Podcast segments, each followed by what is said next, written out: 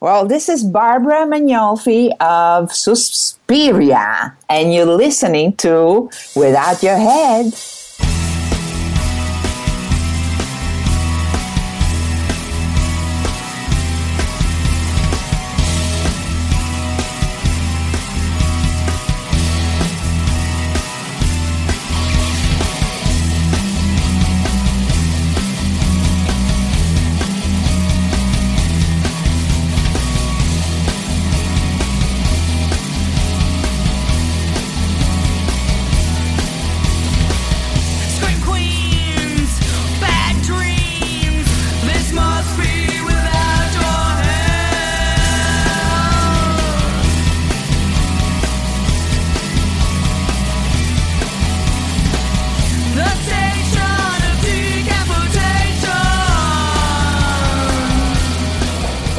Is Neil here at the station of decapitation without your head in Boston. Not Boston. Buffalo. I was not talking about Boston. Boston. No, We no, were no. talking about Yeah, Boston. yeah. Buffalo. Buffalo Dreams Fantastic Film Festival. It's a, it's a very long title. Fantastic. It is a great title. Yeah. I'm here with Lindsay Katt, who's uh, the, I don't even want to say. Do I say director or singer? Such or a great question. or- I usually self-identify as an artist because I want to be allowed to do whatever and Yeah. have nobody go, "You can't do that. You're a musician." So, Yeah. yeah. Al- the Avant Gardener, which is a great title too. Thank you. But Yeah. so for in, uh, for this purpose, uh, I will probably say writer director of film. Yeah, I should have just said of, and then it would be all encompassing. And people could fill in whatever they think. Totally.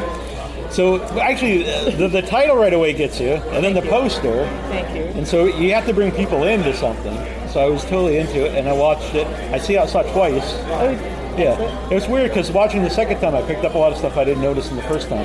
yeah, man. It's much more. Uh, the first time I watched it, I, I really I thought it was a bunch of videos put together, and the second time I noticed that there is uh, like, oh, it's a film. Yeah, yeah. Totally. So I guess for people who aren't at a film festival, can you explain to them what the Avant Garden is? Yeah, um, so basically, the Avant Gardener was a concept record, musical record, uh, that I had uh, created because I was curious about the relationship between how music engages with film and why we've organized uh, sort of those rules in terms of Yeah. music sort of being a garnish to film being sort of the general thing.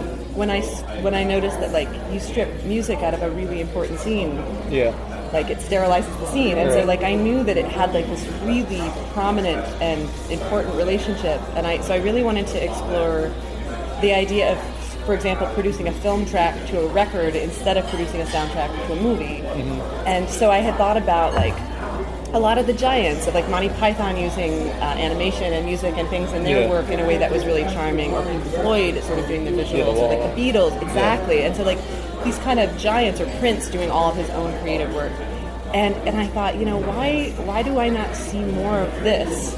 And then I started thinking about that that sort of old cliche of like, you know, be, be the thing you want to be. Like if you don't see it, go be go be it. So like yeah. you know, so I was like, okay, like can't bitch about it if you're not going to do something. So like I had had this idea that I I wanted to make a film track to a record, and so the the concept was that I was going to make ten narrative music videos that interlocked into one feature film. And I wanted it to be a comprehensive film with one story arc that you could follow all the way through.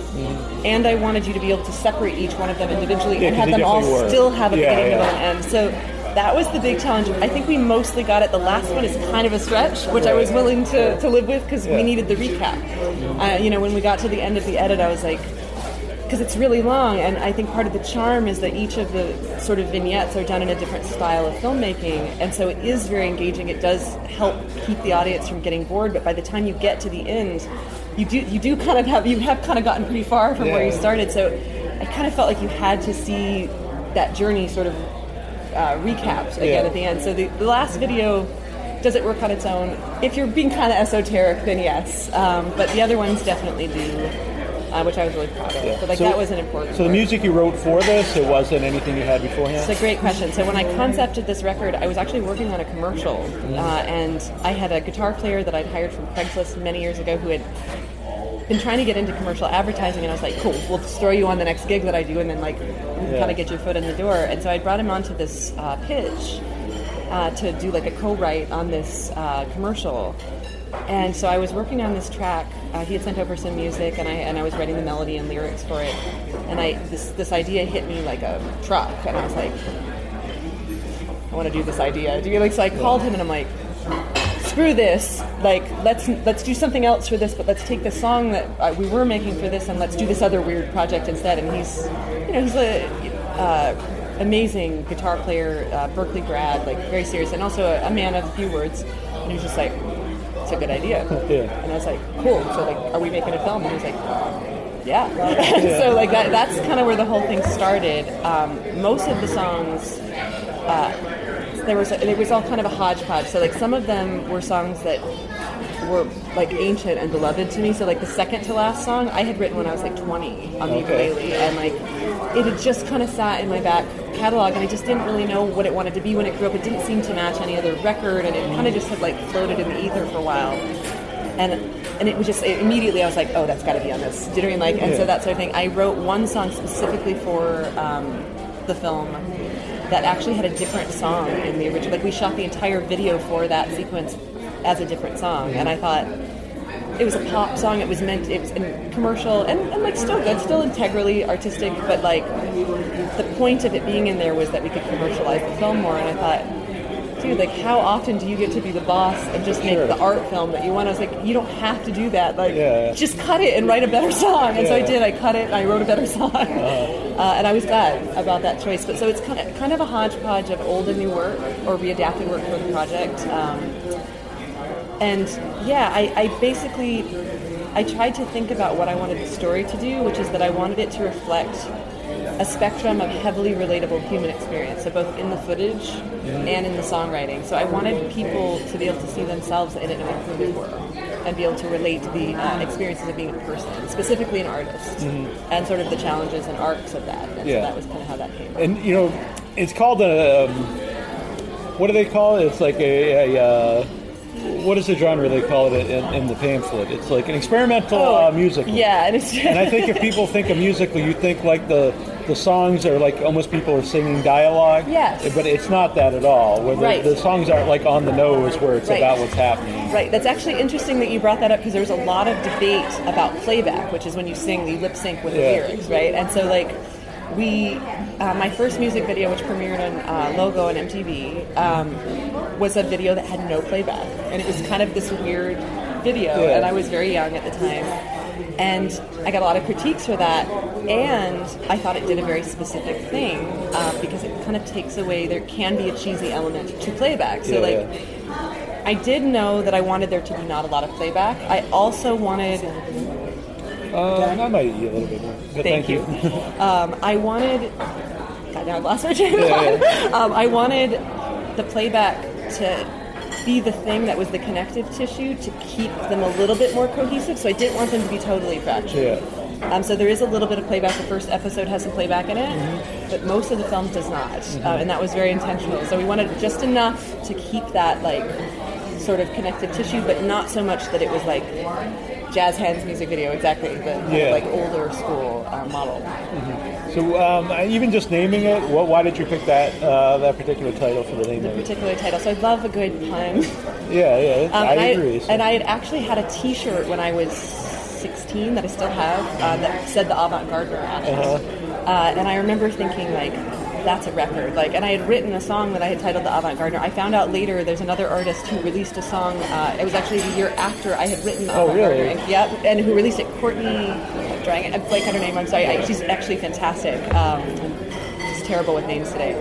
Uh, but she has another song called The Avant Gardener that since this project came out, people were like, you know, she did that song too. I'm like, yes, I know. Like, people follow the same breadcrumbs to get to the same place, Yeah, and, yeah. and that makes sense. But I, I really loved the idea of avant-garde meaning a very specific sort of non-linear thinking and the idea of being the architect of your own non-linear thing. And so to me the avant-gardener is like you are the architect you are the person you are the boss of your own story. And you are getting to grow whatever uh, whatever incredible thing that you can dream of was sort of the, the root of like why I, that the title was important Yeah. to me um, but yeah I thought like I'd actually pulled it from the song The Avant Gardener, which is the second song on the album. It's titled The Avant Gardener. and uh, I had written it into that, having carried it for many, many years as a sort of like, Yeah. you know, sparkly, um, funny Yeah, it's a great concept, title. Yeah. and I and I loved it, and I thought, you know, like this is exactly the thing. It is. It says all the right things for the story, Yeah. and I'd already written that song for it, so that song um, became sort of the embodiment of that within the record. Yeah. So you said you're the. What did you do for everything? Because you said you're director, writer. so- So I produced the whole thing, um, with the exception of four, um, which was produced by Daniel Madoff, who is just like an incredible powerhouse producer, and he really, really, and he was also our editor. I mean, I really feel that uh, in terms of how the film became the film, like Daniel really helped uh, keep keep the thread. Like he was really principal there, and I knew that I was going to direct the last six, uh, and I knew that I didn't want to produce while I was directing. Or excuse me, four. I said six Okay, yeah. numbers are really bad for me. Uh, and so I was like, okay, so for the ones I'm directing, I'm not going to produce because it's too many hats. I had already almost died producing and doing art department and, and whatnot Yeah. on the other ones. So uh, there was a couple of guest directors. Uh, Jeremiah Kipp directed three. Uh, Heather Matarazzo directed the first one, and Carl Bird directed the retro uh, sort of music Yeah. one. Uh, and I had directed the others. And so I originally was like, I'm not going to direct it all. And then Carl actually was the voice of reason, and he was like, No, you should direct all of them. But actually, I still want to work on it. Like, it was kind of this dance. And actually, Jeremiah has expressed similar sentiments. But like, it was my first film. I was building the ship while sailing it. I felt this sort of truthful. Um, sort of recognition of the fact that like what I didn't know was most things, and like I really learned how to be a filmmaker while making this film. And so having the ability to watch Carl work before I directed and watch Heather direct before I directed, watch Jeremiah helped me sort of get the landscape a little bit better when it was time. Yeah. Um, but yeah, I I've always been an eclectic artist. Uh, you know, we were joking earlier about the experience as a child where you, like you look at a thing for the first time and you're like, a person made that. Right. I am a person. Yeah. Like I can make that, and so I, I knew that I could do it if I learned the series of steps. Um, I have a background in art department and like painting and building things. So, in terms of roles, I was the art director. I storyboarded the film and wrote it. Um, I yeah, I did all of the props and paintings and every stick of everything that you Yeah. see there, stuff that like me with a glue gun at home. Uh, the, the puppet with the ghillie suit with the eye Yeah. um, actually was a really funny story because I had envisioned how I was going to build this practical sort of puppet. And I was like, okay, cool. We'll use a ghillie suit to be the main thing, and then Yeah. like we can get kind of you know organize the eye and do all this stuff. And I ordered it online, and what showed up two days before or day before the shoot was a box of yarn and a net. Uh-huh. And so, like, I'm sitting on the floor of Daniel's apartment uh, with Daniel and our first AD, you know, the bottle of wine, just fucking sewing like string onto this net to build this ghillie suit. Like, this Yeah. is these men are heroes. like, and so, like, a lot of the pieces came together like that. It was just a total labor of love of like people showing up when there were holes and making stuff. How long did it take to do all this? Because you had to write the music, and then you're you're storyboarding, and then you're actually filming it. and- Yeah, I was so naive. God, the, the hubris involved in how little time I thought it would be to compare to how much work Right, and time it was. yeah. The record part was pretty, um, like, we were able to sort of elongate that process because the film was taking so long to Yeah. make. So we, we had a lot more room to play there. But, like, that really wouldn't have taken much time, honestly. Um, and, you know, in terms of writing the film, you know, the things that took the most time were things like our lead actor lost his work visa and like didn't get it back for a year and a half. Hmm. Yeah. So like we were on a hiatus for like a year and a half trying to solve this. Oh, wow. Uh, he never got it back. We had to replace him with a body double, which is why you see some of the esoteric like Yeah, and it totally works. yeah. Yeah. And you know, but you never see him again, and it's so like those were the challenges I wasn't expecting. Where I was like, my god, like, this is the- Sometimes when you have to come up with a creative solution, it really is a blessing in a way. Yeah, and you know that's the big lesson takeaway for me is like I learned that all of those mistakes and all of those things where I was like, babies in a building on fire, like where you feel like everything is falling apart. Like that all made the film better. It all made the film. Yeah. So like all the choices, all the things that we solved for, all the things that we thought wouldn't work and had to go a different direction on. All of the amount of time that was the space that where I was just going, are we doing waiting for a year and a half doing nothing? we met people in that year and a half time who made the film better. Mm-hmm. people came into the project during those periods of times that like wouldn't have been like the film would have been less good. Yeah. And so it was amazing in retrospect to look at it and go, you know, you just kind of gotta go with the flow on these things and trust your instincts about when to act on one and just like it'll be whatever it is Yeah. and like it'll be it might not be the film you were thinking of but it will be your film at the end and like that kind of is the thing we held on Yeah. to yeah So when you are storyboarding and forming the movie, because it's not like it is separate videos, Yes. but yet they are one long Yes. story. But it's not written like where it's one, one, one you know, all, all together. So how, how does that? How do you? How did that work? Did you do each one separately? But you kind of like know, well, this is what I want to tell in this particular part. Yeah. So um, the way that I kind of tried to do the story arc is I, I wanted to start with death. You know, very sexy. Uh, so the idea was that I would start with death, and that it would be a loose reincarnation narrative. Uh, and so I wanted to go death, full life set, sort of story arc. So starting with death, ending with death. That was sort of the goal. Yeah. Uh, and I structured each the narrative of each video to try and keep us both in that timeline of like what's happening next in this person. By the way, the death from the beginning to the end, it's totally different versions of death. It's Yes. uh, depressing and then uplifting or acceptance. Yes, and well, and it will.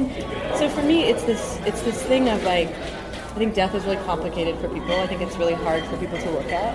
Uh, it's also going to happen to all of us. So it's Mm-hmm. Right, right. in terms of relatability, uh, it's it's it's one of those things where it's like part of what I loved about showing someone's whole story is I think in, in life so often we prioritize and value certain times in our lives over others. We you know Yeah. we like to see the stories of young people, for example, or like what we consider to be like sort of the meat and potatoes of life.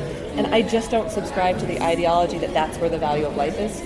Uh, you know, I, I want everybody to be human, uh, no matter where they are in this journey. That you get, you get however much time you get, and like I really, so like it was really important to me that like she got to be old, and that like old people get to be represented as people and not like infantilized into something else. That she was still her on the inside, and in fact, uh, so my grandmother plays that character. Yeah, I heard you mention that. That's very cool. Uh, so that scene where she steps in front of the mirror and she sees herself young. Yeah. That's actually That's directly from a conversation that I had with my grandmother about Oh, really? getting old and like. Uh, when my grandfather passed away, I went and stayed with my grandmother for a couple of months and interviewed her and did her entire biography. Oh wow. Everybody do this. if you have a living relative and like, it is. It, I mean, it is one of the things that like I will never regret that choice. It is invaluable to me that uh, getting those stories and hearing like just the richness of her life. And she's extremely accessible. She's very, very intelligent, and she's one of the people who will cut the shit about the experience of what it's like to get old. And I'll be like, "Cool, tell me all the things." Yeah, yeah. And she's like, "It's weird." She's like, you know, like. She's like, you'll be sitting and watching TV, and like you'll have a moment where you're like, "Oh, this this commercial is for the elderly." Crap, that's me. I'm the elderly. Like, this commercial is for me. Or like, so that scene was based off of a conversation from that interview where she was talking about having a dream uh, when she was like 76. She's 86 now. Uh, she was having a dream where she was in her 20s, and she woke up to go to the bathroom, and she saw herself in the mirror, wow. and and had this very like detached version of like, oh, like, and it, just the emotional process of that. And I thought, you know, that is the truth of what it is to be alive, right? Like you are always you on the inside. Mm-hmm. And so that idea of kind of like getting to be in your story all the time and getting to show like I really wanted this this person to be the protagonist. Mm-hmm. I didn't want this person's story to be contingent on their relationship to other people's stories, which is why like they don't have a love interest at the end and there's no other like Yeah. thing to validate their existence. It's just them doing their thing. Uh, and that felt really important to me too. I don't know if that answers your question. Maybe it's a long way around. Yeah, yeah. And I do like that. It's uh, it's because you say it's a story of someone's life, but it's like multiple lives because Yes. it's you know it's more story of their soul, I guess, yes. which you don't see in, in anything. Really. Right, and so and so back to that conversation that we had actually prior to this interview. It is Yeah. that idea of well, what does it mean to be you on the inside? You know, we've got all these other things that we use to organize our identity, but at the end of the day, like it, it is the spirit of who we are that is who we are. And Yeah. yeah, and that that is I love that you you know you called it the soul. I think it is the soul, but like that it is that concept of you know what does it mean to be you, mm-hmm. and to hold that precious thing and like expand it and, and let it be in its highest excitement and expression of itself. And like, what does that look like when it's allowed to happen? Yeah. And there's uh, the one song which maybe is kind of the pop song of the, of the um, in, in in, uh, what is it? It's uh, when you do like the Bowie. Uh, Oh, retro. Retro. Yes, that is But- our sort of pop pop song. yeah, but it's also interesting, especially the second time I watch it, because it's like, well, maybe she's retro because it's like uh, she is an old soul because she was in someone else. right. I do have a plagiarized nostalgia for Uh-huh. eras that I've never lived in. Right, right. Which I think is a big thing in modern uh, modern day. Yeah. Totally. Yeah. I, I really did love that episode. Uh, Carl Berg directed that episode, and John Carrafa, who is an amazing choreographer, he did the choreography, I think, for Urinetown and Into the Woods, and he won Tonys for those. oh, yeah, Into the Woods. Yeah, um, and so he did our choreography, and it was all done as an homage to different genres of dance Okay. in different time periods. So Yeah. you, you can see the thriller in there at one point. You can see like all these sort of like nods Yeah. to different eras of music making, which I just love. So, Yeah. and it was like the most fun to shoot. Yeah. it was Right. a total blast. Yeah, yeah. That's it. Just uh, off topic in a way. Like, Like 80s nostalgia is huge now, and I grew up in the 80s. It wasn't that great, but Yeah, I was born in '85, so I'm like, yeah, I was born in '76. yeah. I don't know. Uh, yeah. Everyone, It's yeah, totally that really romanticized the '80s, which wasn't that. I, my my big hope for this project was that it was going to be the kind of work that could build a bridge between two sort of historically disconnected communities, right? Which is this sort of snobby, highbrow art community of like, Right. well, is it art? like, Yeah. but is it really art? like that kind of community, which I love. I, I mean, I, I work in that community. I, I do deeply love that community. And like shake your ass pop music, like we don't get you, we don't get you. So there's this kind of like, screw you guys, we don't get you.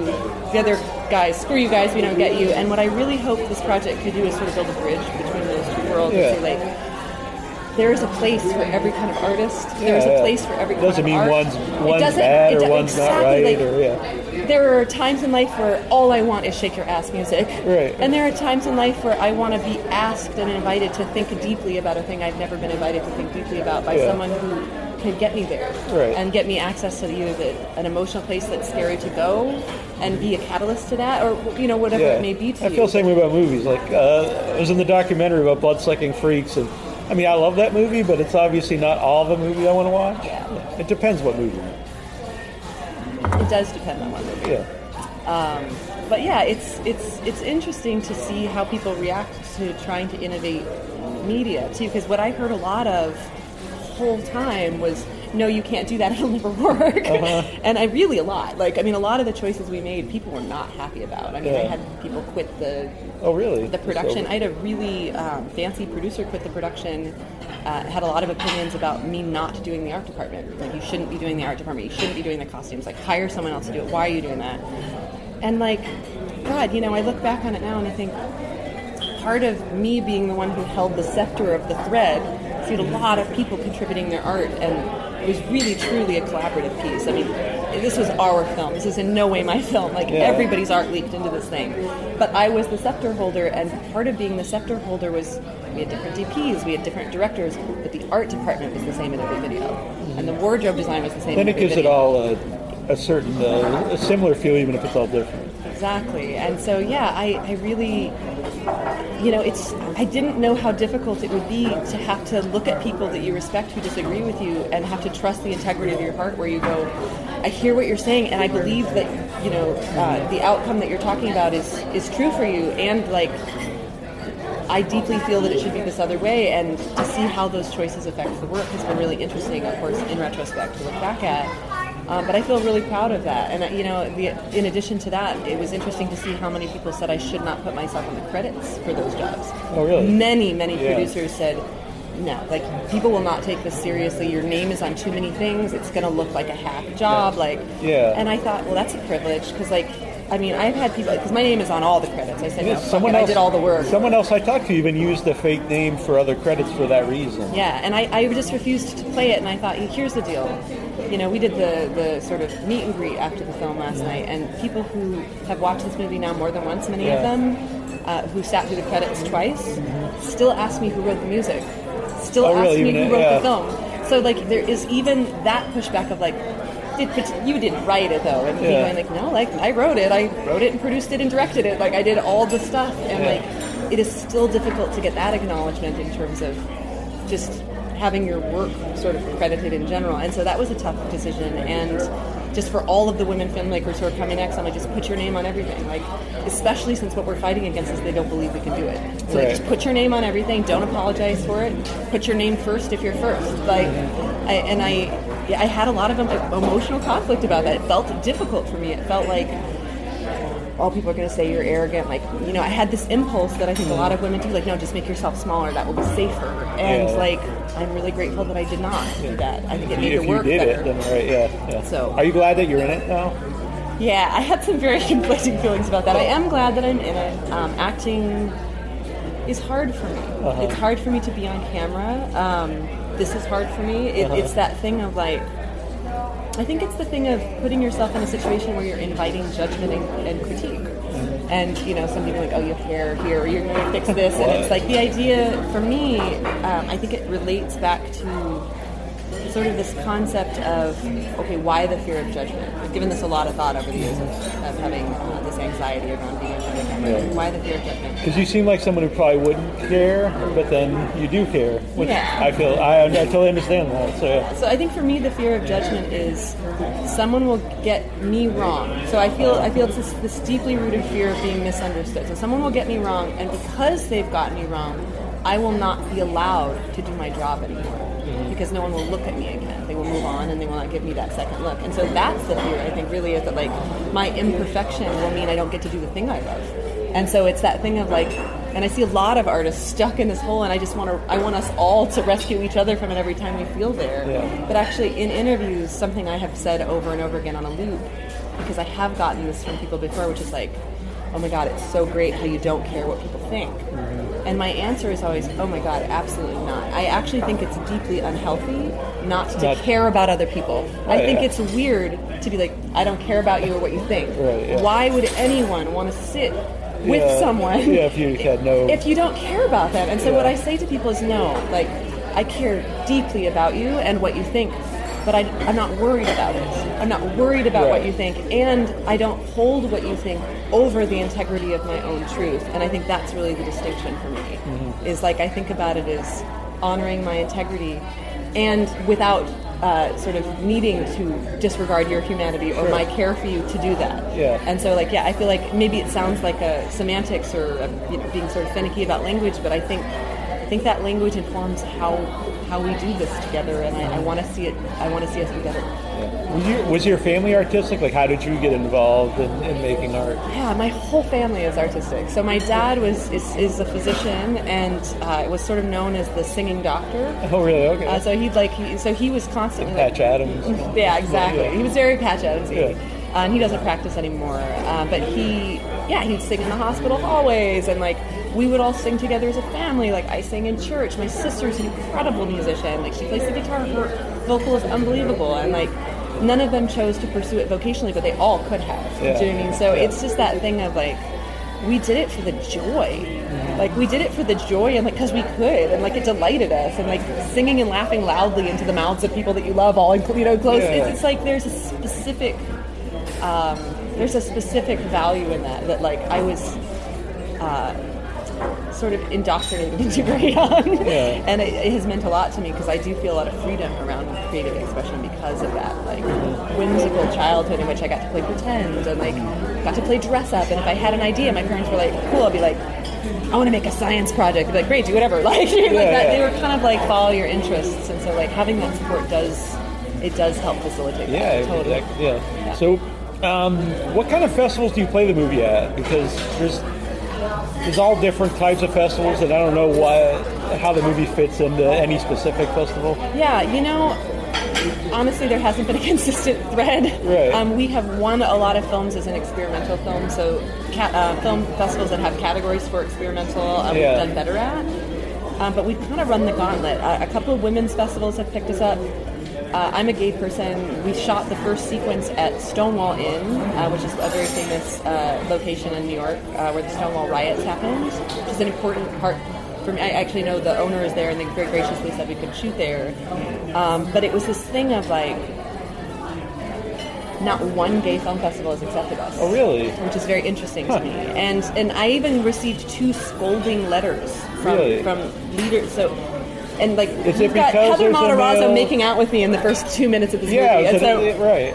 I, I had this reaction of like, and I mean, 100% failure. Not one has accepted us, and it's it's to the point where like, I, I mean, I'm getting ready to write an open letter to the gay community, Yeah. being like, where did this break? Because like this is our 40th award, and like we can't get recognition in our own community. Yeah. Why is that happening? And like I even so, I got an email from one of the queer festivals saying. You must be so embarrassed. This is a gay film festival. This is for queer artists who are making queer films. Like, we'll try and get you a refund. And I thought, Wow. wow Yeah. like and i wrote them back and i was like well i'm a gay person and like 80% of our cast and crew is gay and like we've got the like i don't like so they so the screeners are either not watching it or there's something else going on that feels a little bit darker to me in terms of being excluded uh, for whatever reason it might be i don't know Yeah. um, but it, it has been an interesting it has been interesting to see which festivals have reacted and which haven't we premiered at rhode island Yeah. uh, and actually the film that won alongside us uh, of us the silent child won the academy award that year Oh, really? That's pretty wild. which was pretty wild, Yeah, and yeah. also uh, pretty interesting because the woman who made that film is in another TV show called Switched at Birth, uh, which is Marlee Matlin's, I think, uh, project.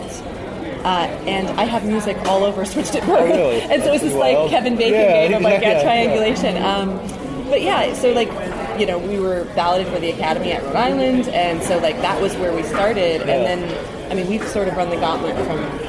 Uh, different degrees and styles of festivals, from like the Jerome Film Festival to where they like project films into like old trains, Oh, really? which That's is yeah, oh, really cool. Like, Yeah, that sounds pretty awesome. Um, you know, and then like, uh, yeah, there's there's been so many. Seattle was one of my favorite recent ones. Stiff, so we won a Stiffy, which was, was the name of their awards. Which, that, that was pretty fun, uh, Uh-huh. and they were just again like this this, this incredibly uh, ferocious group of like art makers who just care. Yeah. And like my big experience with the festivals is just like just like a lot of art makers who care, Mm-hmm. and like getting to hang out with all the cool weirdos has been the best yeah. part of this. Like, yeah, that's why I go. So, yeah, exactly. So yeah, but yeah, we, we have been very fortunate to have been accommodated. We are 36 minutes short. Yeah, yeah. Anybody who sits through a 36 minute short Yeah. is a national hero.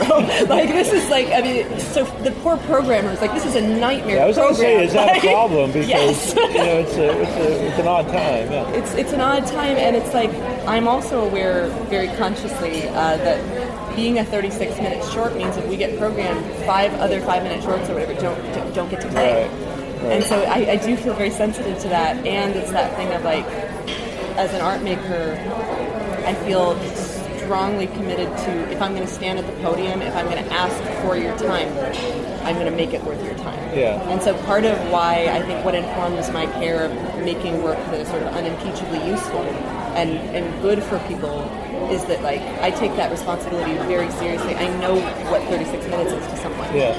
When you made it, did you go in knowing like I think I'd like to make this like thir- 36 minutes, or was that just the time that it felt to tell like the story you're making? It's a Great question. I've never been asked that question. Um, I think the reason that it had to be that long uh, was because the record was 10. So I thought like Okay. we made a full Yeah. record. Yeah, yeah. And 10 felt like the right number.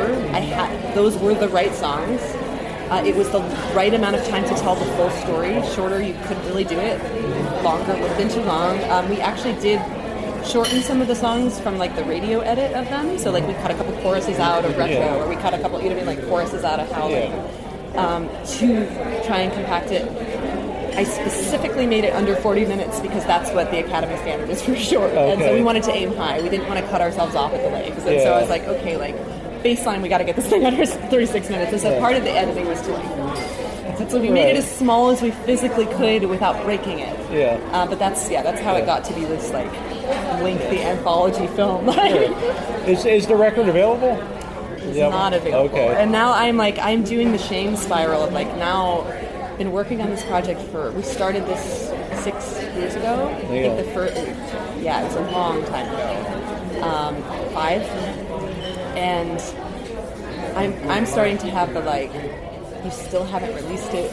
The music is still not available. Like, Right, right, yeah. how are you gonna how are you gonna do do good by this work by making sure that you don't like get distracted and like go move on to something else because Yeah. you're tired working on it? Like how do you get it to people now? And like uh, yeah i'm still trying to figure that out. Distribution and uh, these are all things i'm learning. I don't know about any of these things. And so Uh-huh. like i don't even like i don't not only do I not know how to monetize a film like this, like I don't know how to get it in Right, front of people, and so it's it's been a challenge. And like, you know, the best thing that I have found is just to tell that to as many people as possible and to ask for help and say like, hey man, like I got as far as I could with this. Here's what I don't know. Yeah, Like that, that's a good part about the festivals too. Is, is people are all different levels of experience, Yeah. or um, not even like the length of time, but have different experiences. So maybe someone could help you. Like this is would be a good, a good platform to, to get this on, or, or whatever. Courtney Barnett, I think, is the woman who did the other avant-garde song. Okay. Which, yeah, it was really interesting. I didn't know about it until after the thing had happened, and Yeah. so by that time I was kind of like, you know, whatever. Uh, They're very different songs and very different. Yeah. She just her name just popped. Okay, no, that's- for, that's for cool. credit because you should check out her stuff too. I, I've googled her since then, and she's fantastic. But Yeah, yeah. yeah. So, um, wh- where does the movie go after, after here? After here, um, so we have like seven or eight imminently coming up that we'll be attending. Um, there's one in Teaneck, New Jersey. Uh, there's one in Boston. There's another one in New York. We're actually showing in Croatia in a couple Oh, of wow, days. that's pretty wild. Uh, we've we've been in like eight or nine different countries. So we've Do you know how it plays for different audiences in different countries? You know, I haven't actually attended. Yeah, that the- would be hard I, I- I've been trying. Yeah, so like yeah. some of that is just because of limited resources, right? Like I would love yeah. to be in Croatia Yeah, right yeah. now, um, but I can't. Right, right. Um, and so yeah. it's that thing of. Uh, It's hard to drive to Croatia. It's hard to drive to Croatia, um, but yeah, We're trying. Austria, Australia, France, Spain, um, Germany. Trying to get the other countries. I think we just got accepted to one in Russia as well. But it's it's been interesting to see like okay, so it, it is transcending the uh, the English language Yeah, barrier. yeah. So like you know people I guess life and death is uh, universal. So. I was going to say you want to relate to people. Right. we all gonna die. Like, Yeah, um, they don't die in Croatia. they do. They do. No, they do. I've learned something new in the interview. Um, but yeah, I I am excited to see how those audiences receive the film. Yeah, yeah. Um, my business partner is Russian, as I think I mentioned, and so uh, just through his sort of community, you know, I've sort of gotten to see what different how different cultures can react to the film. Um, but yeah, I've worked a lot in, so for example, like Denmark, and like I've, I've toured Europe quite a bit as a musical recording artist. So like, I have community there. I've shared the film with those people. That's sort of the extent of me knowing how other cultures have received it. They've all been very lovely and adulating, but like Yeah. they're also my friends, so they kind of. Right, right. it's like, uh, yeah. Yeah. Well, how about your music in general? Is it is it played all over? Do you have uh, fans all over? It is, and I do. I hate using the term fans. No, no, no. Well, the thing Yeah. is, it's, it, no, it's really interesting that you should say that because I, I really do struggle with the fan word. Yeah, I do too. Um, I really struggle with it because it's dehumanizing, and it Yeah, is yeah. meant to be dehumanizing. It is It's meant fanatic. It is meant to set us apart from the people, and I think like the reason I have pushback there is because the thing that makes the magic of art work. I am. I have received that. I have had artists who have rocked my world so hard that I'll never be the same again. I know what it feels like to benefit from the hard work and artistic creativity of someone else. Mm-hmm. And like, does that somehow is that a pejorative thing that makes me like You're looking up at that right, person? yeah. No, because we all take our turn on that trolley. Even if you're not an artist, you've influenced someone mm-hmm. In your in your being uh, in a way that uh, ideally uh, that will affect them for the rest of their lives. And so for me, it's it is truly humility. Uh, because what people are saying is like you invited me into this space with you and now we're vulnerable here and like the value of that feels precious to me and and i both relate to the experience of being a fan of great work and being the creator of great work where somebody gets the benefit from like I, I just see it as people sort of trading roles whenever um, a lot of my fans have been with me for 15 years. I mean, I know their names. I hug them at concerts. They're they're Yeah. part of my family, and so like they're the fan family. Like, Right. and so when I think about this sort of like nebulous fanfare of the Yeah. internet, you know, I'm not really thinking of sort of this general group. I'm thinking of these are my people. Like Yeah, exactly. most It's of like them are artists themselves. It's a community. Like, and and they're all smart, articulate, funny creators and like to say that their art and creativity is somehow less than mine because they have 400 people looking Right, at it and I have 40,000 like Yeah. that just feels fundamentally broken to me and so like yeah I do have some pushback Yeah. about that but I do have a lot of community strong community of support people who have been there from the beginning Yeah. people who have just jumped on board and are like Yeah. you know ready to do a thing um, and they are it like they are the reason I work if I play a show and they're not there I'm not do- I'm just yeah I'm not doing anything and so like I have a lot of regard uh, for people also valuing that work, giving me their time, giving me their money, letting me continue to do this. Like. I owe them everything, and so like the idea that like it should feel great to kind of sit above them on a pedestal feels wrong to me. Like Yeah. those are the people I want to talk to and hang out with and be in Yeah. community with. So yeah. So I currently know you from the from the visual side. You know. So what is your live performance like? What is my live performance like? Um, my live performance is very authentic and imperfect. Um, you know, I we talk about the anxiety thing. Sometimes the anxiety thing makes me so like I'll forget lyrics in the middle of my thing. And part of being dyslexic is so, for example, like I don't know the alphabet. So like if some so like my biggest fear has been like Someone ask you the alphabet. well, you know, like when you get like pulled over and people Yeah. like say it Oh, backwards, I'm like, right. dude, Yeah, I can't say it forwards. Like, that's a good- yeah. um, which I can. So part of how the alphabet works for me is like, if I want to know where a letter is in sequence, I have to say the whole thing. So I go A B C D E F. I actually have to do the same. And I do it with months of the year also Uh-huh. January, February, March, April, May. Okay, to do the redirection right. Like, and uh, so yeah, it's now I've lost the question. I got see, Yeah. see there you go. See, no, I, Yeah, yeah. I, I draw blank, and so my my live performance sometimes involves me forgetting a lyric and then having to start Oh, from over from the over so that I can get back into So the restart. The restart, yeah, Yeah, Um, which happens sometimes. Um, they're usually pretty high energy. I'm a pianist and a keyboardist. Uh-huh. Um, You have skeleton puppets. So here, so we actually did use a lot of the props. So when we first premiered the film, we projected it with a Uh-huh. Oh, really? connected to the drums and then to all the music live. Oh, that's pretty. Cool. Which sweet. was really amazing. We did that at Joe's Pub in New York City, and it was just, God, it was a wonderful way to, Yeah. to sort of have a first introduction to the Yeah, film. Um, I would eventually love to tour the film that way, That would be- yeah, and tour it as a, as a record film and do it that way. Yeah. But my, my live shows are usually a mix of sort of indie rock music. Um, I have one record that I put out in 2008 called Picking Out Boxes that uh, I'm very proud of, but doesn't necessarily reflect all my musical stuff, as you know, one record often doesn't. Um, I released another EP a few years later called Happy Fits of Rage. Um, that was a really fun. It was just like a four-song EP. Uh, I did a cover of uh, David Bowie's "Diamond Dogs," uh, which is a like one of the only covers I've released that I just loved doing. It was really fun. Um, and a lot of the songs that I've done live are songs that people haven't heard because I haven't gotten good at releasing work. Mm-hmm. Uh, it's, you know, the administration side of music isn't a thing that I have developed a lot of skills around.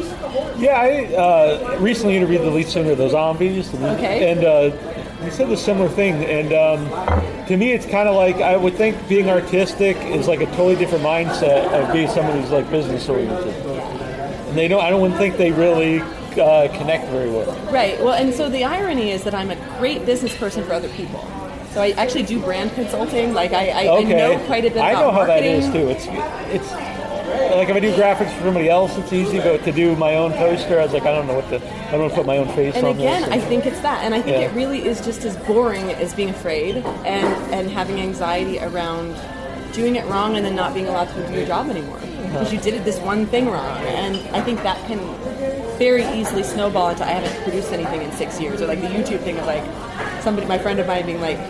We got to talk about your YouTube channel, and me being like, "Yeah, it's been a while," and then being like, "Yeah, it's been four years." like, like Yeah, it's it is difficult for me to cross that barrier as it is for many people. And so I think that's a particular creative challenge if you have shyness, if you have anxiety, if you don't love the adulation Yeah. of being around people. I think it can be really difficult to bridge Now that. that, now that you mentioned that, that it, it's more of your own stuff, do you, is it part of it like it's feeling that you're taking away the artistic value of what you're doing because you're putting a monetary uh, uh, number on it? It's a great question. I feel like I have worked out a lot of my dysfunctional relationship with the money stuff. Yeah. So like I no longer have the same kind of shame that I had around money stuff. Um, it's weird that we shame artists for wanting to make a living at their job. It's yeah, their you see it all the time on Like- on, on uh, Facebook, uh, social absolutely, media. absolutely. And it's like, you know, I see this sort of like false dichotomy playing out in which, you know, it's this thing of like they want to value the music,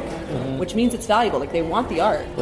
Right. but not wanting to pay for it on Yeah, principle. should just be They think it should be free, which you know, no other vocation do we do this. We don't ever say like. Oh, you're a plumber. Do you know what I mean? Like that's cool. You're a chef. I You need a you plumber. should yeah, you should come. You should come cook for me at my yeah. house. And and the thing is, is it's the way we value things. And it's that idea of like your money is a vote. Your money is a vote, and if you want the things around you to reflect the things you want, Yeah. you got to vote for them. You got to vote for them, and you got to put your money where your values are, Yeah. and you got to And start. if you want more of it, right? Absolutely. And it's that thing of like, I cannot tell you the amount of gratitude that I have when somebody shows up for me in that way. And I used to, like, there was a good year on Twitter where I made more money from people sending me PayPal. So there was a period of time uh, where I was making more money from people unsolicitedly sending me money on PayPal and saying, "Hey, I just heard all of your music. Like, Yeah. uh, here's fifty bucks." And and like it, it was really emotional for me because it's this again, it's that feeling of like, oh, you're voting for this. You Right. It's this. not like, like, hey, cool, I got fifty bucks. It's like this person valued what I do. Absolutely. And the thing is, is that like we got to keep the lights on. You know what I mean? Like we Yeah. got to keep the lights on, and we got to be able to make the thing. And like making the thing is expensive. Like most of the money that we get from uh, sort of fan engagements or fan support, all of that is getting poured into the work and then some. Like it's not like we're like going on vacation with this money. And and even if we were, I don't understand the that's logic between shame because like okay, here's the thing, like dot collecting before dot connecting. If I'm gonna put together sort of ideas and package them and, and have creative inspiration to make a thing that I think will resonate with people, I need to be a person in the world doing stuff. Right, you can't to do that. that's all you do So like and, yeah. exactly, I think there's a huge value to going on vacation and being around other people or doing things, even like sitting in your room by yourself, doing whatever, like all the Whatever different- it is you wanna do. Exactly. There you go. Yeah. Uh, but all of those things leak into your work, and I don't, I don't subscribe to this whole like you got to chain yourself to the piano and produce, produce, produce, or you're not, Yeah, not incredible. yeah, is the only way, exactly. right. It's not the only way, and you know, it's an old model, and I think it's an old model that was created to serve other people and not to serve us. And I think it's our job to break that model and go, we want more. Yeah. Plus, you got to be able to buy cool pants.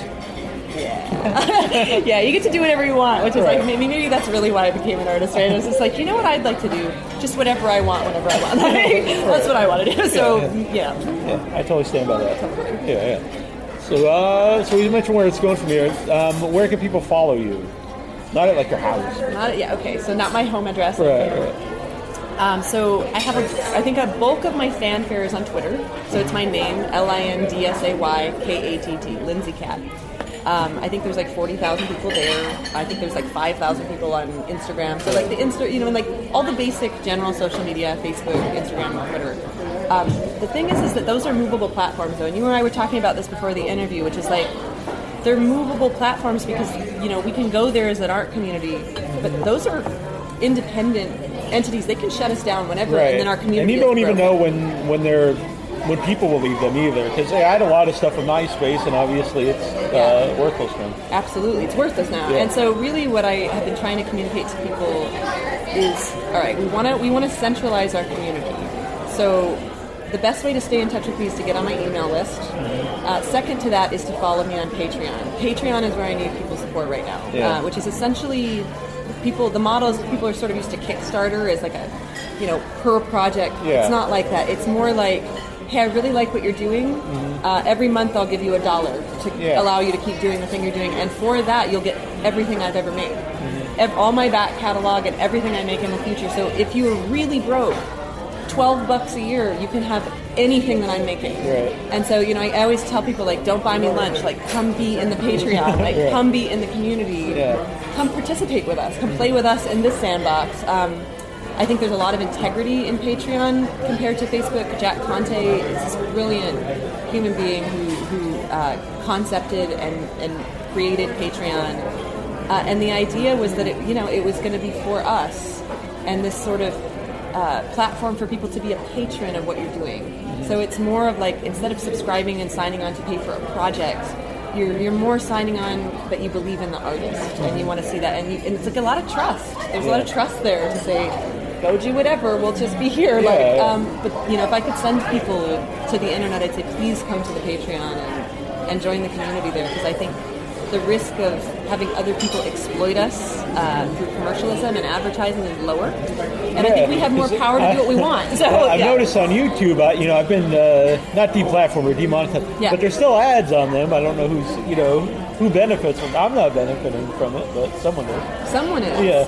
and that's really the key question: is like who is making money off of us and why, and how do we move to a model where the people who are doing the work are getting paid for their labor? Yeah. Um, and I, you know, I do think that there are some situations in which having sort of intermediary facilitators can be useful. But in general, I find it to be kind of a racket in which, you know, you've got these people who have made a living on keeping a wall between art creators and art consumers. And the internet has bridged that wall. We can end this shit show anytime we want by just Yeah. changing our minds and organizing differently. And you know, there are you know rock star legends like a, a artistic friend of mine, Amanda Palmer, has become known for this. Um, we worked on a music video together last year um, as a response to the Harvey Weinstein uh, Yeah. thing, which was really profound. But she's she's really a pillar of uh, an example, I think, of people who have really done that well. Just strong integrity. Um, again, just a tremendous artist. Her latest record, I highly recommend you go check it out immediately. It's called "There There Will Be No Intermission" or "There Is No Intermission." I a little anxious, so I'm, I'm not going to get Yeah, the title yeah. right, but. Uh, it is maybe one of the best records I've heard in years. I mean, it is up there, like in terms of her being at her best right now. And uh, yeah, she's she's really been a good flagship leader in terms of talking about some of these things and modeling for other artists like myself um, what is possible for people to, in terms of like sort of breaking away from the man and like trying to Yeah. do something else. Um, But yeah, Since you did bring up Harvey Weinstein, have you, uh, being a, a female singer performer, have you come across you know things like this? Absolutely, yes. Uh, a very famous musician uh, who wrote a series of books that are taken very seriously. I feel even now this is the, the shit part about the position that we're all in because Yeah. like I don't want to say his name. I don't want to name this person Right. because it feels kind of shitty, and I um, yeah, it feels very conflicting in terms of like who you're pointing fingers at. But I had a conversation with this author eight years ago, in which I sat across the table from him, and the point of I, like somebody set this meeting up between the two of us because like maybe he could help me, uh, and you know he basically said. You know, you're never going to be able to be successful to, with this unless you. He's like, you can fuck your way to the middle. That's what he said me. He's like, you can't fuck your way to the top, but you can fuck your way to the middle. And I just like I mean, like, what? And I think I was like 20 at the time, and I just thought, who is like, and like, unfortunately, like, my experience has been a series of engagements in which people do not want women uh, to be equal to men in this field. Uh, they do not want to give it to us. Uh, and when they do give it to us, they want it to be a gift. They don't want us to be entitled to it because we're good at our jobs. And like that's the real kicker. Is like, and I've watched it with Amanda. I mean, she's a great example. Like she is fucking very good at her job, and like they don't want to give it to her. They don't want to give it to her because she's standing there going, "I'm good at my job, and I deserve this." And they're like, "Nope, you can't have it." Do you know what I mean? Like the style, like they want us to be like, "Oh no, no, I'm not. It couldn't possibly. I'm not me. I couldn't possibly have written all this and done all this." Nobody expects that behavior from men, and they do expect it from us if we're going to be successful. And so, it, you know, especially for the like Imogen Heaps of the world. Again, Celeste Henderson, who's in my film, who's an exceptional fucking rock star of an artist. Uh, you know, those people who are saying, "Nope, like I'm good at my job. I'm a professional. This is what I'm doing," and then and holding this, this mistake is, is a big part of ending the exploitation of women in this industry in which we are told you will never do anything without us. We are the power gatekeepers. And so, like, I, I see a lot of women struggle with this, like, whatever your relationship is to the proximity of men is being the, the, the catalyst that allows you to be successful. That model's got to go. It's the thing that allows the exploitation to take place, and unfortunately, it is. It's everywhere. Yeah, I've had absolutely disgusting, and again, like I named one thing, and it's pretty bad. Yeah, and like yeah. it's it's and it's not the worst. There's you know there's there's a fucking a hundred of those stories of me engaging with dudes in this industry in a way that I just you know get home at night and go like, how is this what's happening still? Like, how is this being ex- like? Unfortunately, what's ending it is this: like people saying, "I'm done." I'm done. I'm going to talk about it, and, and I'm done. I'm done playing. And I think the more people who are done playing, the more male allies that we have who are willing to acknowledge that the problem is real. You, like, honestly, we all worked up now. More than solving the problem is getting people to admit that there's a problem. It makes people deeply uncomfortable to confront the idea of systemic Because if, if people know there is a problem, they're less likely to to just let it slide. It's not even even if you're not actively doing it. If you just know it's there and you don't care or say anything, then, Yes. then you know there's no consequence. Yes. That's right. Yeah. And, it, and it's difficult, and it's difficult especially because I know we talked about this a little bit, but part of the problem with saying, here's what's happening, and it's unfair, is that people don't like to hear about it, and then pointing out every time that it's unfair, you become the problem. You become the agitator. People think you're a dick. They call you a bitch. They're like, she's hard to work with. She's a, you know, because you're constantly pointing out when shit is wrong. Yeah. And so, like, your choices are you continue to pretend that everything is fine and it never changes, or you're the asshole who's constantly pointing out when things are wrong. And, you know, I said to you before, it's that, that dilemma of going, well, you know, do you say it? And, like, you lose a thing either way. Right. 'Cause You then know, some but- people think, oh, she's a problem. Right. She, But here's the thing if, if men are annoyed at us talking about how we are fundamentally unequal to them in this industry, if they are annoyed by hearing about it 10% of the time, uh, I invite them to think about how it is uh, to live in that all of the time and never be able to turn it off. Uh, to always be the woman filmmaker in the group. To always have people wonder why you're there or figure you know what I mean? Like or even even if it's just that thing we were saying before of like refusing to acknowledge that the work is good because they don't want to give it to you. Right. like they want it to be a gift. Like that that whole model that like let's can smash it to the ground. Like let's end this patriarchal bullshit because what I am annoyed by more than the problem itself is this sort of idea that when we talk about these issues there's this tone I think that gets put on us of like we should do it because it's fair and we want to be nice. We should not end sexism and racism because it's fair and we want to be nice. Those are great ideas. I believe in them. I'm an idealist. I, I want that. That should not be our primary motivation. For me, our primary motivation needs to be if that black woman doesn't get to write her book, I do not get to read her book. Mm-hmm. That's why it should be selfishly motivated. We say, it's almost selfish, right? we, yeah. we, we don't get their cure for cancer. You know, you don't get that gay person's perspective that could change your whole life because you're not them. And as you said before, like you can't be a person you're not. You only have your perspective. And like, you know, even for myself, right? Like, what I get out of intersectional points of view from all different walks of life, I can watch the movie of myself alone at home for free. like I don't need other people to, to see my perspective. And I the only thing I can't do by myself is be you and have your perspective. Right. And so it's this idea that like we should be fighting for equality because we aren't getting the best, the most brilliant of over half of our population because of this shit. And everyone should be in mourning about that. Like we should all feel deep grief for every film we'll never get to see because that person didn't get to fucking make their movie. For every book that didn't get to get written. For every endeavor that some brilliant person couldn't get access to. For anybody in the disability community who didn't get to do their thing.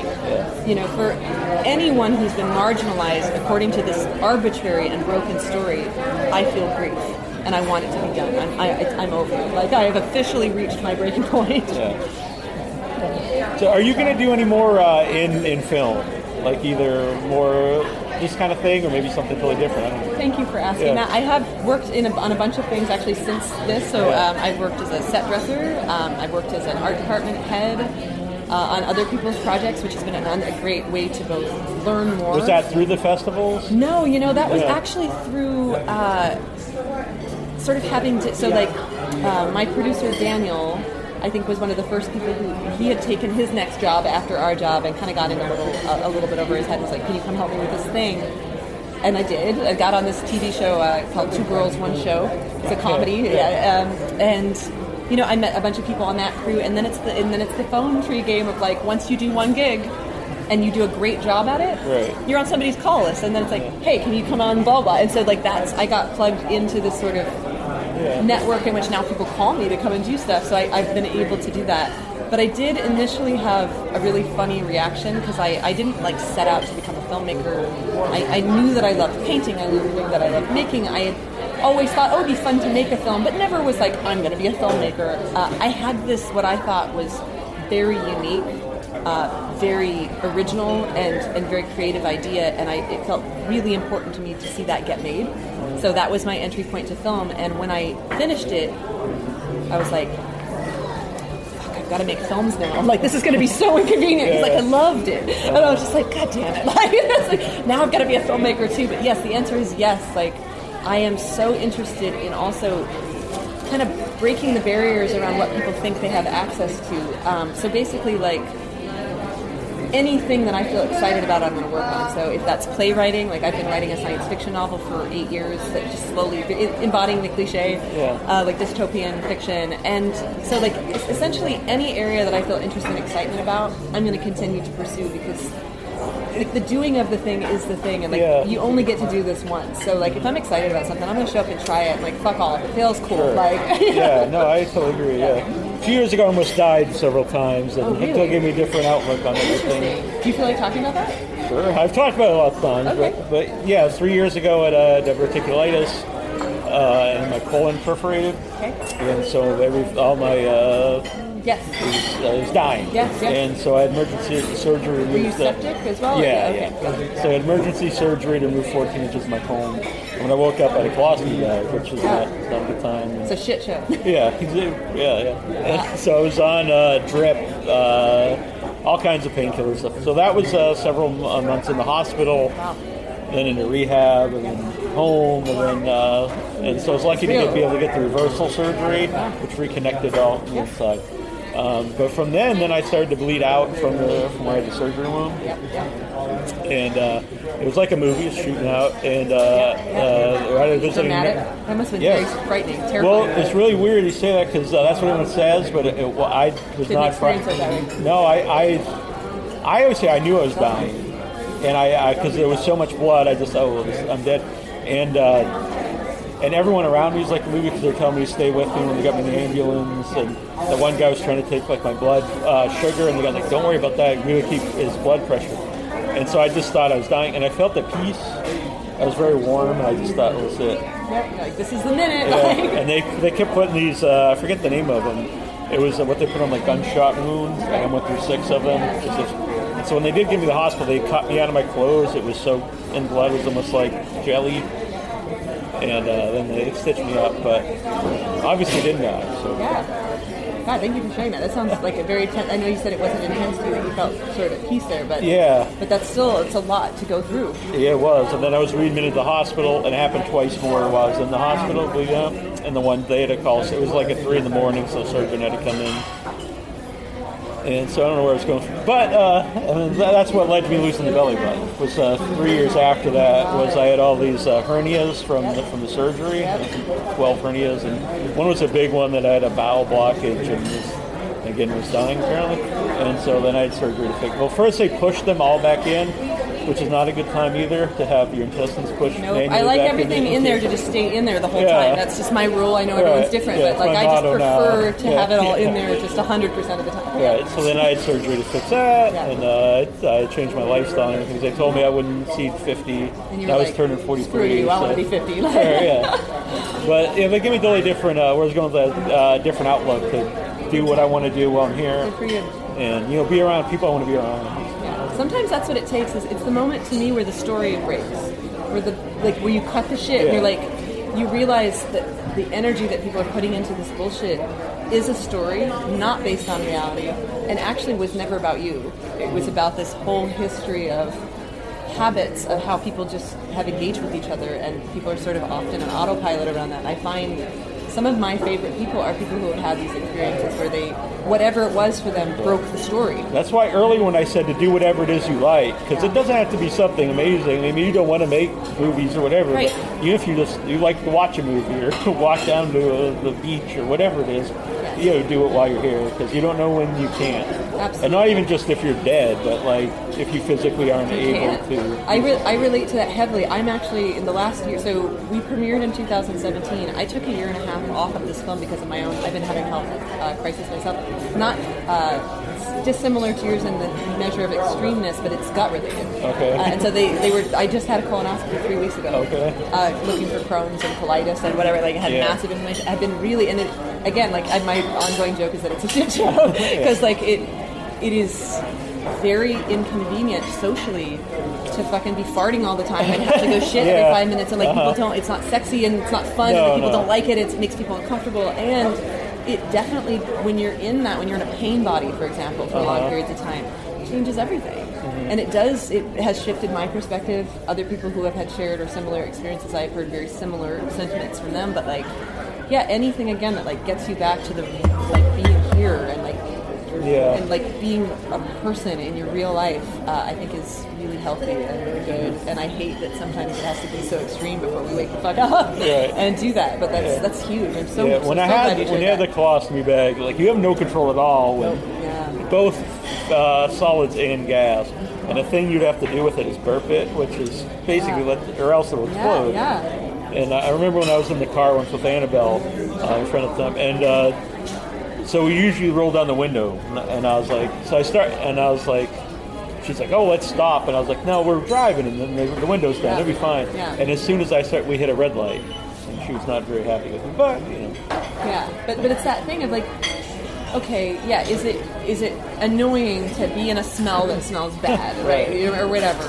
Sure, but again, like, how far have we gotten from our humanity of compassion and empathy towards a human, like, a human experience of having also need and pain, right? And it, it sort of speaks back to this uh, sort of circular yeah, conversation. the of- pain definitely changes you. it changes you and, and it also like so like in terms of ableism being a you know in addition to sexism and racism like this idea that only healthy like that we value healthy people but we don't value people who are not healthy is egregious to me that we value people who are only you know sort of physically. Fully able. normal, Do you know what I- well, no, whatever but exactly. yeah. And, then I even struggle to say that because, like, why do we value that? We again, like, we are a spectrum of variation among human beings. Who created this hierarchy of which stories count and which ones don't, and who will accommodate and who we won't? And like, I feel like that is a really important place to, to look in terms of how we structure our, our values, our morals, our principles, and how we organize them as a community. Because again, in terms of breaking the model, I don't want to see this model stay and have the players switched out. I will not feel better if women are on top and men are getting the shit Right. I will not feel better if I, I want to see us readdress why we value these things, why we hold these principles, why we keep participating in these models. And like for me, it, it comes down to going like, what do I believe? I believe everybody's story counts. Uh, I believe that what separates me from, for example, like I see homeless people dehumanized constantly and, and, and used as almost like a caricature, where I go like, God, if people knew how few steps it would take to be them, or uh, like you were saying with health stuff, like what one time, split second, random thing will make your whole experience different, and like you're still going to be you. Yeah. Still going to be you that whole time, and so it's it's really a good Yeah. opportunity to have a wake up call right and This- check your values. Yeah, this Like- just happened. You know, when I had the, uh, it was, you know, I didn't really have any. I had pains once in a while, but I didn't think anything of it, and Yeah. then bam, then you know, the next day, you, you know, it was an intense pain, and, Yeah. and then in and out of the hospital for months, and do Totally. anything. It's really difficult, and it's interesting because like I've lost a lot of weight um, from gut woes from being, and it's been really interesting. I posted a big thread on it, um, you know, maybe a month ago now. Um, terrible time and space. Uh, basically saying, hey, like, you know, I don't value being thin. Like, I don't value being thin, and there's something really fucked up about society when. I am 15 pounds underweight because I am the sickest I've ever been in my life, and everybody's like, "Oh my God, you look amazing! You're so hot!" Blah blah. And it's like, you know, I refuse to say that fat people to contribute to a narrative where fat people are unworthy of love, where they don't count, where they aren't credible or valuable. I think it's, I think that's as bad as anything else. And it, so it's like, again, just looking at how and who we make the butt of the joke. How and who is the lowest rung on the ladder that we're all kicking and laughing about because we get to feel better about not being them mm-hmm. right? And that's the thing is, it's like maybe we need to break the model. Maybe we need to not measure up and down. Maybe we need to measure this way and say, hey, like we are a variety of differences, mm-hmm. and thank God because it means that we get more when we come together. Like, and I'd rather see a society that's built on that than constantly be trying to figure out how to get over on someone. Just the energy of that feels like a waste of energy. Yeah, but yeah. yeah. When uh, about pain, it was, it was intense pain uh, several times throughout this.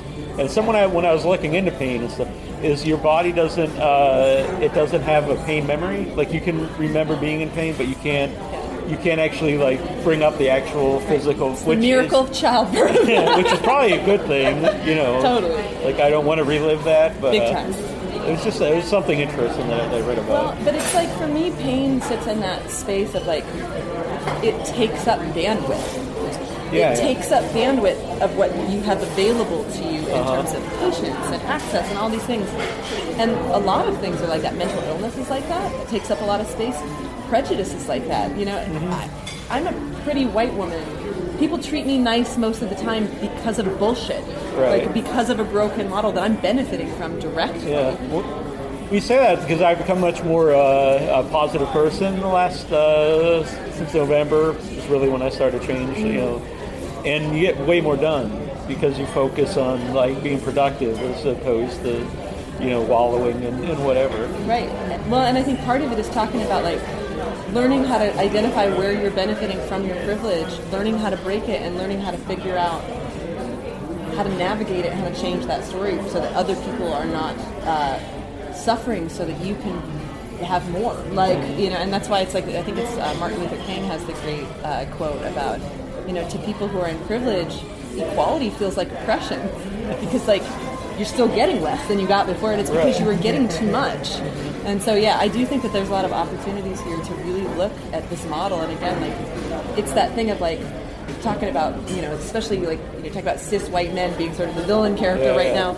I, you know, I want to hug all of them and say, guys, like you're not bad, Because everything can go too far. totally. But I want to say you're not bad. You're just wrong. Right. And like you being wrong, even if you're wrong and neutral, like maybe you're not actively trying to hurt anybody, you're, you're somebody who's sort of gen- like, there's still harm being generated from that neutrality.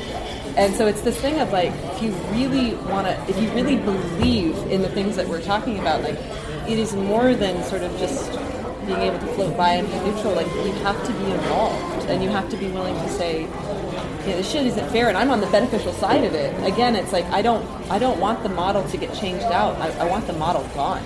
I want to value human beings for what they should be valued for, which is their being, the delight of their being. Like, yeah. Yeah. Unrelated, but uh, being on ketamine for a while, do I do realize why people uh, take that special K. It was a, it was a, It was a nice experience. Yeah. but but like that speaks to your point of like the being on pain thing. Yeah. You know, I so because just before I get away from it, when I was saying the thing about like being a pretty white woman, because I'm a pretty white woman, people are generally nice to me. They're polite. They're yeah. you know whatever. That's a lot of bandwidth that's freed up for me because I'm not doing emotional labor all the time for people to humanize me. I still do it as a woman, Yeah, as a gay person, sure. But you know, my, my, my boyfriend is a trans guy, and like when I watch him walk through the world, and I realize that our bandwidth is so different because like what he has the ability to have patience for is much less than mine, and it's because fucking people aren't nice to him Like, all. Mm-hmm. People aren't like it is so much work to get people to fucking look at him in the face. Yeah, yeah. To- that like people don't understand. Like just like pain, that's a kind of pain. It takes up space. It takes up your ability to show up and do the thing, to keep showing up in the face of that, to do the thing. And I think where I hope to see society uh, have more empathy is the idea of like, you never know what somebody is going through. When somebody is grouchy, for example, a lot of grouchy people are just people who are in pain. Right. Like, and yeah, I, I know that to, from my own experience. yeah, and so yeah, just kind of like I feel like radicalized empathy is what we need. Uh, I talk a lot about empathy in my work. Um, I think I think it's where the thing is. Yeah. Yeah, I just know, I, I mentioned I lost 120 pounds this November, but uh, treated much differently in public. Like, I joke there's negatives, like now people sit next to me on the bus. And, I, it's a joke, but it is completely joke, because it used to be no one would want to sit next to me unless there was no other seed anywhere. But now it's like, yeah, it doesn't And matter. I think shaming fat people is just, it is such an unex. I mean, all forms of prejudice are unacceptable, but this idea that we have arbitrarily created uh, a story around which bodies are acceptable and valuable, just, again, it's like, how are we still doing this? How are we reinforcing this? I feel that way when I hear people say, oh, you're a fucking idiot. Do you know what I mean? yeah, Again, yeah. same thing. It's like, I mean, I'm severely dyslexic. What I can't do is a lot of stuff. My brain won't do it. It's like we talked about, I can't tell time. I can't do basic addition. I don't know my left from my right. and do I still see myself as being someone who has something valuable to contribute to society? Absolutely. And so, like again, it's like check your values. Why do we value a certain kind of intelligence over other kinds of intelligence? Why do we value complicated people over simple people? Can't we just look at the spectrum of human diversity and understand that the uniqueness of each person inherently serves the greater good just by being there, just by being part of the landscape? Like, why are we so insecure that we have to If- get our value If everyone was people? whatever is the ideal, then no one would stick out. Well, would it say that again? I, I If wanna everyone was whatever people think the ideal person is, then no one would be special in any way. They just everyone would be exactly the same. right. Well, and the nice thing about having everybody included is we're not all the same, and we're not all meant to be best friends. Right, There's yeah, a lot, and so the, part of my favorite thing about this model is like the reason it works so well is like when something sparks with somebody, you can just keep that person forever, and like you get to decide what your boundaries are around who you want to engage with. You don't have to engage with everyone. You don't have to have everybody in your close inner sanctum. We're all different, and like what's going to serve our, particular sets of needs and wants are all going to be different. And I don't think there's anything wrong with gravitating towards a certain kind of person or like having a kindred spirit with a certain kind of person. But that's different than valuing that over another thing to make it valuable. Right. You know what I mean? Like so, yeah. So I do want to mention. I want to thank. Uh, uh, what, what is this? Cracker the Barrel. Cracker Barrel. I don't know how I forgot the Cracker Barrel, but they let us sit here for a long time sure and did. didn't bother us, which is very us. nice. It's Yeah. extremely nice. Yeah. And thank, thank you so much for the opportunity to have a thoughtful conversation Yeah, about thanks for doing that. I'm glad, I'm glad we got in. I was going to ask you yesterday, but we I thought we had 20 minutes before the next movie, which ended up being like an hour. So but I think it turned out better. Yeah, well, I think all things in their right time, right? Like Yeah. you have to force a thing too hard. I feel like that's one of the things I learned from the film is like sometimes you just gotta listen to what's happening. Do you know I? Yeah, like yeah. I find the best things happen when you do. Like, Yeah. And since we're both con- said we're awkward people, I think having a little breakfast beforehand it made the uh, the interview better. Totally. Yeah. The chat better. Absolutely. Yes. Very cool. I appreciate this. Thank you so Yeah. much. Like, I really Yeah. appreciate it. Thank you guys for hanging out and listening to this giant Yeah, yeah, it's like an hour. meandering. I know. Thanks. Hello, my friends. I am Fabio Frizzi, and we are listening to Without Your Head Radio.